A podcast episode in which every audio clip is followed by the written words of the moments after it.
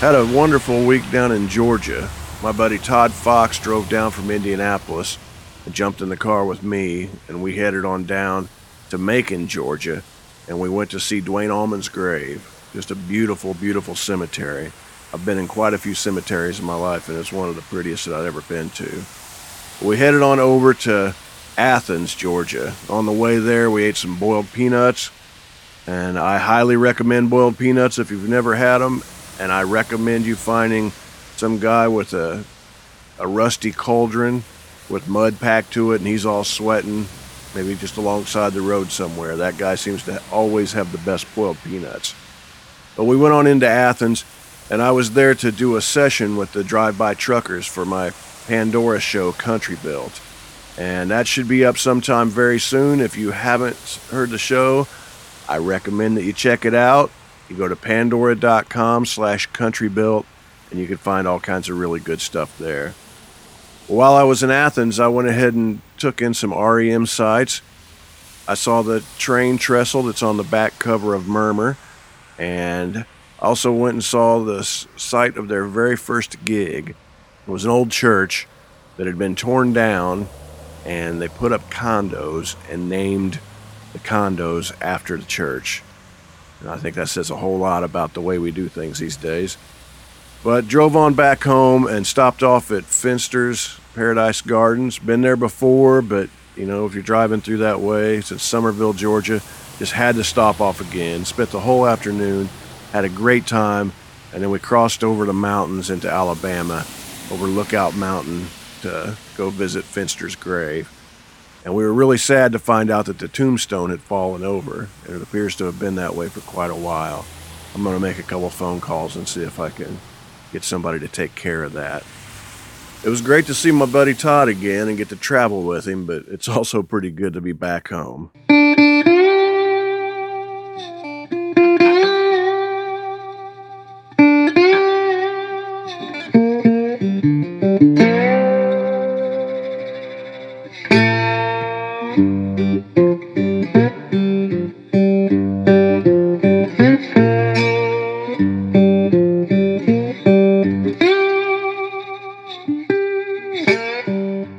Friends. This is Otis Gibbs, and you're listening to Thanks for Giving a Damn. I'm sitting here in my living room in East Nashville. This is a personal journal.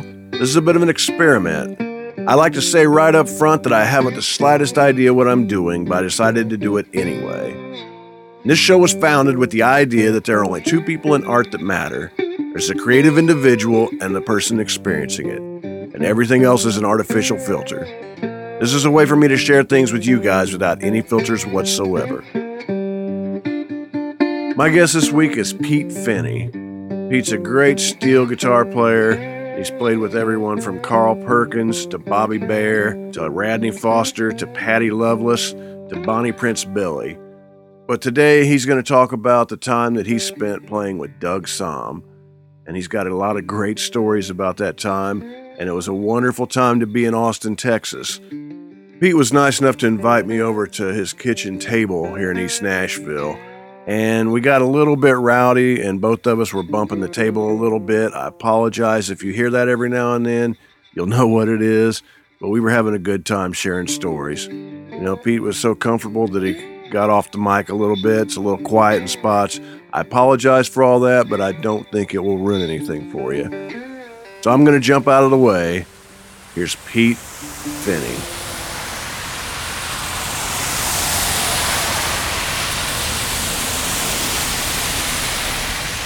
68, 69, 70, Rolling Stone magazine had just come out. I was a total music nerd. I'd started out as sort of a folk music nerd and got into rock and roll. But I used to read Rolling Stone magazine back when it was a serious music. It was the one sort of counterculture thing. It was almost an underground newspaper on a national scale. But I, they had great music writers, and I I trusted their music writers more. Now that I know what I know about music writers, I would take it all with a grain of salt. now that I am, now that I am sort of one. Um, anyway, they loved uh, Doug Sahm, Sir Douglas Quintet, and then I knew the one hit record. I knew she's about a mover, and it was okay, and uh, probably heard one or two other things.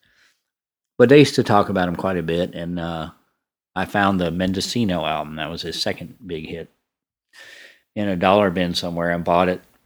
I thought some of it's just incredibly sloppy and it's all over the map. It's sort of country and then it's sort of Tex Mex with horns and then there's a blues song and they're obviously hippies in San Francisco. And I just, something about it just really hit me. I loved it. It was real in all the right ways and the imperfections were part of it.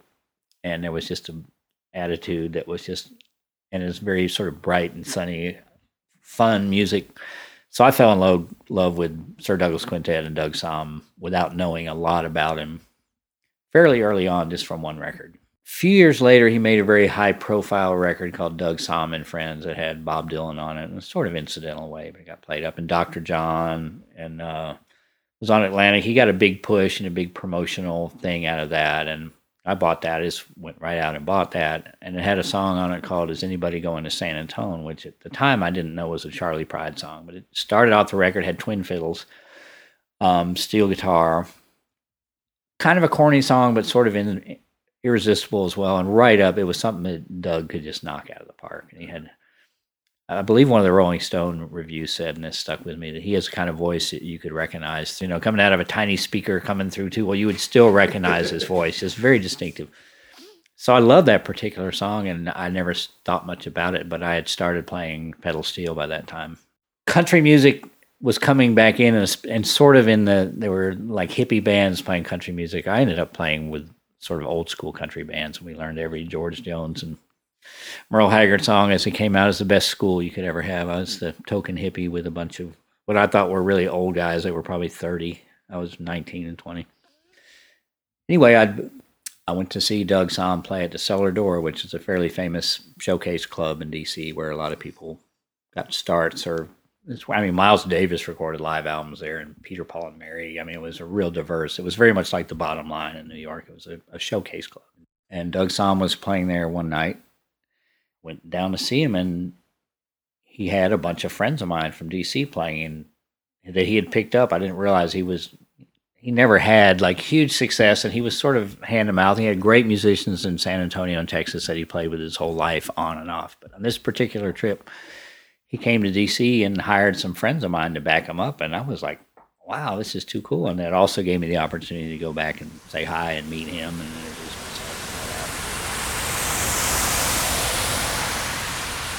He came back to play the same club six months or a year later, and somehow I knew he was bringing his some of his Texas guys that went all the way back to his early hit records were coming with him, but he didn't have a steel guitar player. The cellar door is not the kind of place you could just show up and then go out to your car and bring a steel and if they invited you to sit in. People were sitting very tightly in enclosed tables and they'd paid what would have been a high cover charge at the time and very it was organized and they did a sound check in the afternoon. It was not like a local bar, it was like a small concert venue. I knew that that Doug was open to using local musicians, and I knew, and I'd made a little bit of a beachhead with him. You know, he'd probably recognize me if I walked up to him, and uh, I was trying to figure out a way to get in there and sit in with him. And the night before he was going to play, I ran into this guy at a party after whatever gig I had, so this guy said, "Well, I play with uh, Kinky Friedman, and we just travel as a duo. But his his thing is he likes to get as many local musicians up on stage with him as he can for the finale. He said, "Does anybody here want to come play?" And I light bulb went off in my head. I just want to have my steel guitar in that club, so I have a chance of playing with Doug Sahm, and it worked. I went officially to play with Kinky Friedman, played one or two songs with Kinky that I never heard before. It was a total cluster, and I ended up Doug said, "Yeah, I'm going to, you know, I've got my band here, but we're going to do a few songs where steel would be great. Do you want to play?" And I was like, "Yeah." And he, as I sort of thought he would, he called that song "Is Anybody Going to San Antonio?" And I love the steel parts on his record from that. And I knew every. I mean, Doug was not the kind of guy that would want you to play something note for note. He was the opposite of that. But I didn't know that, and I went in there and and sat in and I played that song, and I pretty much played it just like the record and felt and we played and it was fun and we hung out a little bit afterwards and i went home and that was that. And three or four days later i got a call from doug. He was in new york and i wish i could imitate him but if you he they leave little snippets of his talk on a lot of his record for good reason because he talks really fast and man you got to come down and man it's just a stone groove and just man it's really happening in new york. We had dr john play last night and paul simon was here and johnny winter's going to be here. You should come up and play. And i was like okay So I got a friend, and we drove to New York and double parked outside the Lone Star Cafe, and I carried my stuff into. I don't know if anybody went to the old Lone Star Cafe in New York. It's pretty legendary, but it was a older restaurant building had a revolving door, and I had a you know eighty pound steel guitar in one hand, forty pound amp in the other. My car double parked with my friend in it outside, and uh, it's like eight o'clock at night, the night of the show. And I walk in, I go through the revolving door, and I get which is hard enough, and I get to the other side, and it is just wall to wall, assholes and elbows, people waiting for Doug to come on. Somehow, I got my stuff up to the stage ran and saw Doug, who was probably surprised to see me. He said you should come up, but I bet he forgot about it as soon as. He's like, "Oh yeah, man." He had all he had a big Texas band. He had his horn players. He had Rocky Morales, some really legendary players. Great, great players play with Doug on and off. So I I played with Doug that night, and it was great. And there's horns there, and there's Johnny Winter out in the audience, and there's somebody else. And I'd never played in New York before. I'd just been playing DC bars, and this was like huge. And again, I didn't really think it was going to go anywhere. And at the end of the night, Doug came over and said, Man, that was a stone groove and that was great. And he said, If you want to come to Austin, you got a gig, come on down. And that was exactly what I wanted to hear. I drove from Washington, D.C. to Austin on the strength of a. I already knew the guy was. I love him to death, but, you know, flaky and stoner in his own little world. on the strength of him saying, "You come down, man. If you come to Austin, you got a gig." And I drove down I didn't like I didn't like sell. I didn't move out of my house or anything, but I drove down with my steel and and I looked and. Doug had a thing. He was ba- based in Austin, originally from San Antonio, but based in Austin for years, and a big cornerstone of the whole Austin scene. He was sort of the rock pillar and Willie Nelson in the early days, early '70s, and Willie was the sort of country pillar, and they sort of overlapped a lot. But um, Doug had been, he's sort of famously, I, I found out later because he probably owed people money or people were tired of him mooching or I don't know, whatever. it sounds horrible. Um, he would periodically pick up and go to Vancouver for a month or go hang out in uh, Scandinavia for a month or two where he had, you know, still had like hit records or he would just kind of disappear and go somewhere else. So I got to Austin and the local paper, the Austin American Statesman, above the title of the paper, like whatever you call the thing that runs above the top, it said Sir Doug returns. You know, four nights at Soap Creek Saloon. I was like, damn. So we played. The original Soap Creek Saloon was a smaller bar in the south of Austin. I just missed it by a month or two. It was a legendary place. It was a dirt road. Much of the legendary stuff that comes from Austin music lore in the 70s is from the Soap Creek Saloon. Doug lived right there. I missed that. That place had gotten closed. They had taken over a place that had been the Skyline Club, which was a big, sort of rambling wooden fire trap dance hall. It's very much like the Broken Spoke that's still there in Austin today. It was that kind of place. And it was the last place Hank Williams ever played before he died. A year or two later, it was the last place Johnny Horton ever played before he died. It's sort of a fluke. But it had a hmm. long history as a country bar, probably the place that hippies wouldn't go at the time. They also had a picture of Doug Sahm, who had been a child prodigy country star. There was a full scale 8 by 10 publicity photo of little Doug on Sarg Records, and he had an old Fender steel guitar and a fiddle and a guitar. And that was, that was there from when it was a country bar. Anyway, now the coolest sort of rock blue, I mean, Stevie Ray Vaughan was an unknown. He played there, Delbert McClinton. First week there with Doug, I was a totally unknown in a new city. Marcia Ball opened for us the first night. The T-Birds opened for us the second night. Alvin Crow opened for us the third night, I forget who opened for us the fourth night. So for me, it was just like the perfect introduction. Just, I mean, I was on top of the world. I was like getting introduced to this Austin scene. You walked into Austin through the front door. I did. I, I mean, inst- talk about instant credibility because everybody loved Doug. From the, everybody in the country world knew him. Everybody in the blues world knew him, and he was just universally loved and respected. So yeah, it was just an amazing week. Although this started with, I, they they told me, well, we're going to all get together and rehearse. We get the horn players. We're going to be there, you know, Thursday at four o'clock. You know, because I told them I was coming at some point.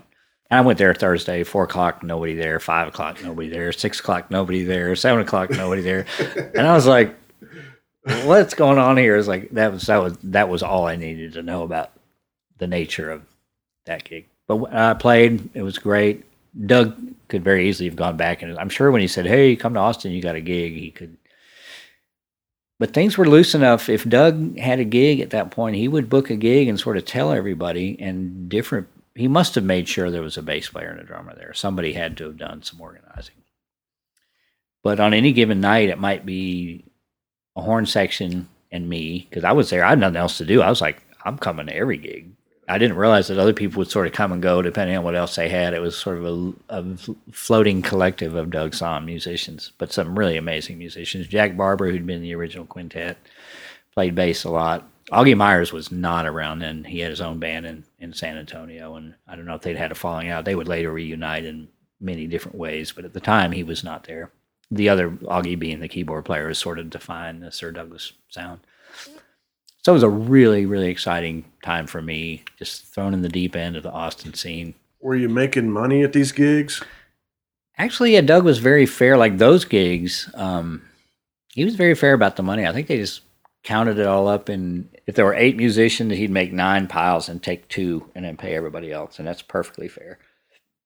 And he was honest about it, and he was cool. If there was money from the gig, he would pay everybody well, and I made more on those than I'd ever made anywhere else. And this was in Austin in a club, and famously, you don't make money in Austin clubs. But if you're Sir Doug and this year, we, I later found out we would go on the road. We did some short trips here and there. That's there were places where he maybe had canceled a gig and had already taken the advance, and he was going to the gig knowing that they weren't going to have any money to pay him, and then there would be some fast talking and some excuses, and we'll talk to you next week. And so there was some kind of shady stuff, but it grew out of just the looseness and the.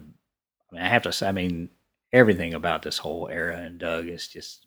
He was not into hard drugs. I don't think he, he hated cocaine. He didn't drink much, if at all. The guy was famous for smoking a lot of weed. That's part of his not betraying any confidence. that was part of who he was. And you hear him, they're just like these. He's naturally speedy. He's just a fast talking sort of adrenaline, and he and this is the first time I'd ever seen this in my life, but if he had two joints, he'd give you one. No questions asked. But if he just had one, he might smoke the whole thing and you'd be standing there and he wouldn't hand it to you. I'd never seen that in my life. Part of that whole sort of fast talking stoner thing, he was pretty self absorbed. It wasn't like ego or whatever, but it was just whatever he was into in that moment is what he was into, and that's what he was going to talk about. And he wasn't necessarily curious about what you did that day or where you came from or what your things sort of revolved around Doug. And it was all he, he was definitely one of the most unique and charismatic characters.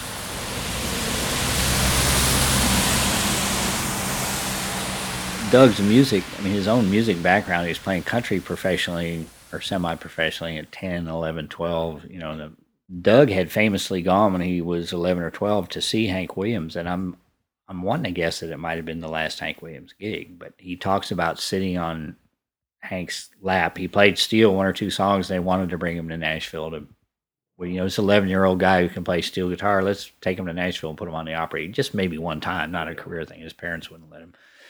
So Doug met and and I think played with and definitely definitely met Hank Williams so the gigs once I got there and and Doug would say, "Well, we're playing in such and such a place," and it would usually be fairly close to Austin at that point. He had just gotten back with sort of it wasn't like there was a tour, and we had an old converted school bus with you know Salvation Army furniture, and it was not a luxury.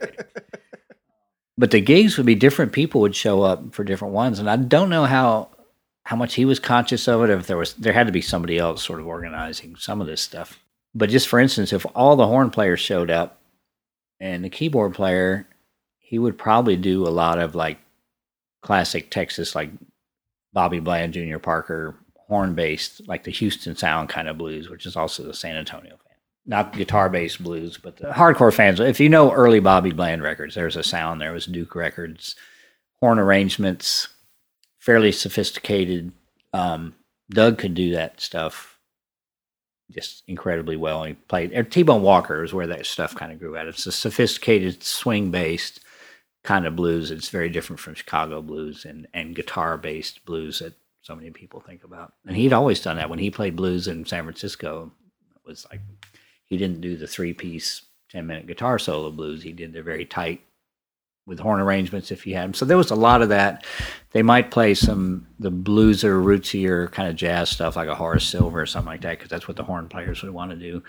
And on those gigs, I was sort of marginalized. They would let me play some, and he might do one or two country songs or whatever. But they would let me, and I could join in. Like I could pick a part with the horns and play, and and nobody told me what to do. I didn't want to play a bunch of steel guitar licks in the middle of a Bobby Bland song because I don't. I love steel guitar, but I don't. It doesn't add to that. So I chose my moments there, and I was sort of a less important part of the band.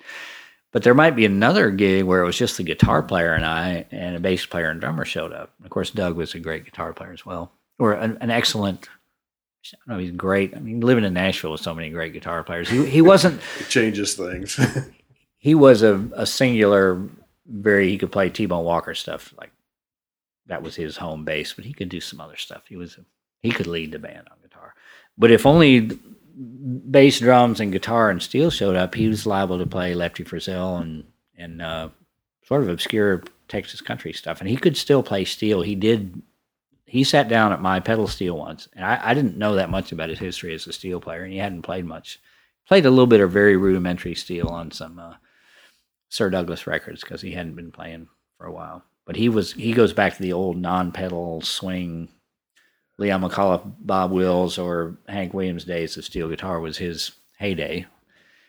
He would sit down at my steel and get on. I won't go into the minutia of, of steel guitars, but there's different tunings and different things. And I play a double neck with two different tunings on it, pedal steel, and he would get on the back neck that was closest to what he was used to, and just retune it by ear and play this amazing stuff. And he could still really play if a keyboard player was there and not the horns, he would probably do a lot of Sir Douglas Quintet and it would have the pumping organ. And I would sort of lay back again and choose my moments, and he might do a country song or two. So it was all over the map, and it was really fun. You just sort of never knew, and I still to this day don't know how that worked in terms of who called, and maybe he said, "Well, I don't have enough money for a ten-piece band. Let's just call these." But for me, it was just I'm going to be there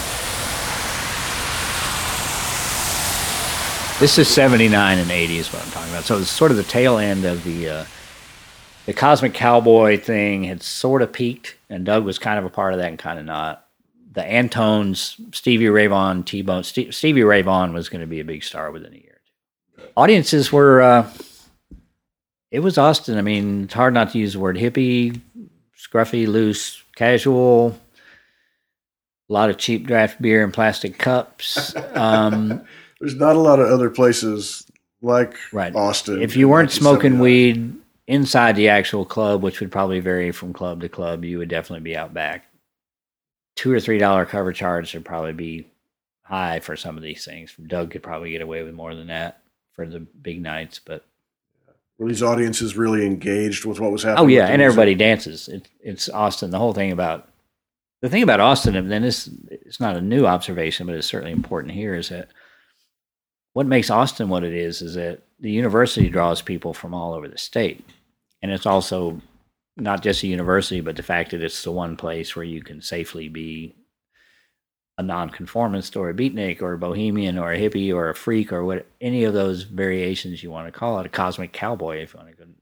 It's the one place you can feel comfortable. So so draw in the same way that, you know, Greenwich Village drew all the folkies. And if you want to be a folkie and you were had bohemian inclinations, New York in the early 60s was like the safe place and the professional place to be. Austin was just that way culturally, and whether you can, I mean, you can reduce it to just being a party town, but it's way more than that because there was so much creative stuff going on. And I mean, he came from San Antonio, and he would he would say, "I got to drive to San Antonio just to get decent Mexican food." Which for people who go to Austin and thinks it's a Mexican food mecca, which it is, but he would say, "No, man, I got to go back to so and so's ice house in San Antonio." He was funny that way. Well, the other really important thing about that is you have to remember is that Texas, every small town, every decent sized town in Texas had, if not a full fledged dance hall, had a place where music happened. And whether it was Bob Wills or that, that's sort of the classic thing, but classic Texas country music, or there's huge German and Hispanic parts of Texas, all of which have a polka culture, which so you had polka music. That's why a lot of the Western swing bands had accordions. So the, the, the important common thing there is that if you grew up in Texas, dancing was second nature. Your parents danced, your grandparents danced. They went out on Friday, Saturday nights. If it was a big enough town, they might have gone out any night of the week and then pretended they didn't when they went to church on Sunday or whatever. But dancing is just second nature in Texas culture going back however many decades. So when college kids and hippies and whoever showed up in Austin in the 60s, they might have wanted to listen to blues or they might have wanted to freak out to acid rock or they might have wanted to do whatever, do whatever, but dancing was second nature.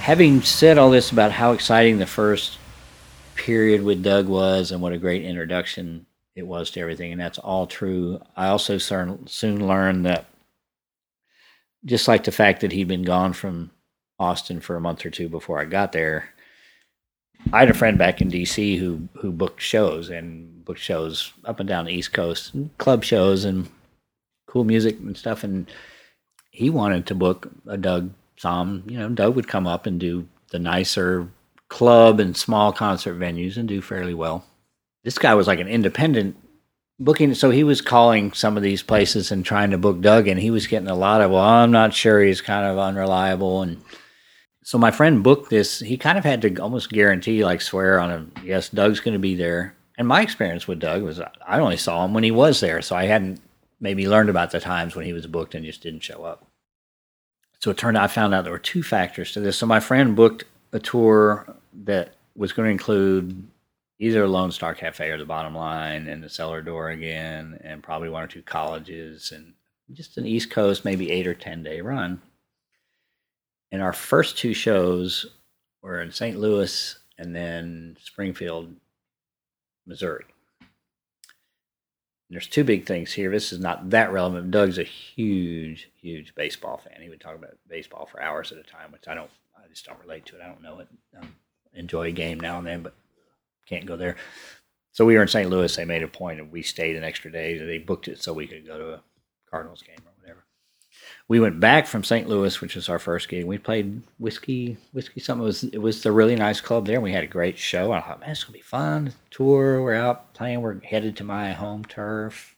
This is great. It's my version of the big time. I, you know, when showbiz big time, but it was music that I loved my whole life, and I still loved, and I was in the middle of it. This is great we went back to Springfield, Missouri, and I forget the name of the club. It was really cool, small, kind of hippie-ish sort of roots music club. And they put us up at a house there. There was some people that had a big house that was. A guy showed up there. This is, I'd never seen this before. The guy showed up. Since I don't know the names and it's so far away, I don't, I don't feel bad about mentioning this stuff. He showed up with this, you know, Halliburton attaché case, opened it up, and it was the first time I'd ever seen it. There were sealed bags of really pretty marijuana buds, like what we call sinsemilla nowadays, whatever, just what everybody takes for granted if you smoke weed. And this guy was the first scientific dope grower I'd ever run into, and he had a big secret field. He actually ended up taking us out there outside of Springfield, and he brought that to the gig, and Doug ended up canceling the next gig we had, wherever it was. I don't know, it was back somewhere on the way to Washington, D.C. So let's just stay here for a couple of days. And I thought it was just because we were having so much fun and partying. The other thing, I don't know if you know Supe Granda. You probably do. Supe Granda, the bass player for the Ozark Mountain Daredevils. This was their home base. We met all of them. Supe and I joke about it to this day. They were all friends. So we got there and we ended up booking just like the club was like, You want to play another night? Sure. And it was so loose and so Austin but I was freaking out because my friend had personally guaranteed that we were going to show up for all these gigs, and Doug had already canceled the first one. I'm not, I don't know what the excuse he gave. and I thought it was just because he wanted to party. And then it was like, he ended up canceling another gig, and we're like, just going to stay here and party. And they drove back to St. Louis, went to another ball game, and came back. And I was starting to get nervous. It's like, at the time, I thought it was just that he was so in the moment and so wanting to have a good time and he just wanted to party and it was worth blowing it also meant we weren't going to make any money on these gigs I was hoping to do. I was starting to get nervous. We ended up staying there. He ended up canceling the whole tour back east little by little. And I, this is nuts. And it's kind of fun. I was like, what have I got myself into here? And it's not like I, had, I didn't have, I, I hadn't decided that now I found this gig and it's going to make me a star. I'm going to be this is fun. I'm just riding a train. We'll see how how long it'll go. It was very disappointing, and I was caught in the middle with my friend who booked the shows. This is what I came to find out, and I I'll let you decide what this is. This starts to besmirch Doug a little bit. Um, like I said, he was always honest with the money. If there was money there to gig, he paid it to everybody. He didn't like skim it off the top and pretend there wasn't any and give you a hundred bucks or whatever. And I witnessed that at the very beginning. What I found out was because he was so unreliable, and also because he probably bought big bags of weed or whatever in advance, it turned out a lot of these gigs we were getting ready to do, there wasn't going to be any money there. They were makeup gigs for shows he'd already canceled and maybe kept the advance or whatever. So he was probably scared he was going to get up there, and unless we made a whole lot more money at the door or whatever, he wasn't going to be. He was going to have a whole band of people, 800,000, 1,200 miles from home, and not be able to pay him. So I think that was a large part. I ended up taking a Greyhound bus. I'd had enough of that. Was kind of stranded, you know, no income. Was kind of tired of the party and starting to wonder what was going on. Many years later, I didn't stay in touch with Doug. We didn't like call each other up or email or anything like that. But I would look him up if I was around and see him every year or two, and always very friendly. I'm not sure I played with him after I moved here. Doug called a friend of mine that we'd all been hanging out with. He didn't call me, but he called a friend of mine and said, "Man, I could really feel all the beautiful vibrations of love in Nashville," and we've laughed about that ever since. and Doug had this. He was a one of a kind. He was a. He's definitely missed. I appreciate you inviting me over and, Yeah. and sharing stories. Well, as you can tell, I'm not shy about talking. I appreciate that. Thanks for asking.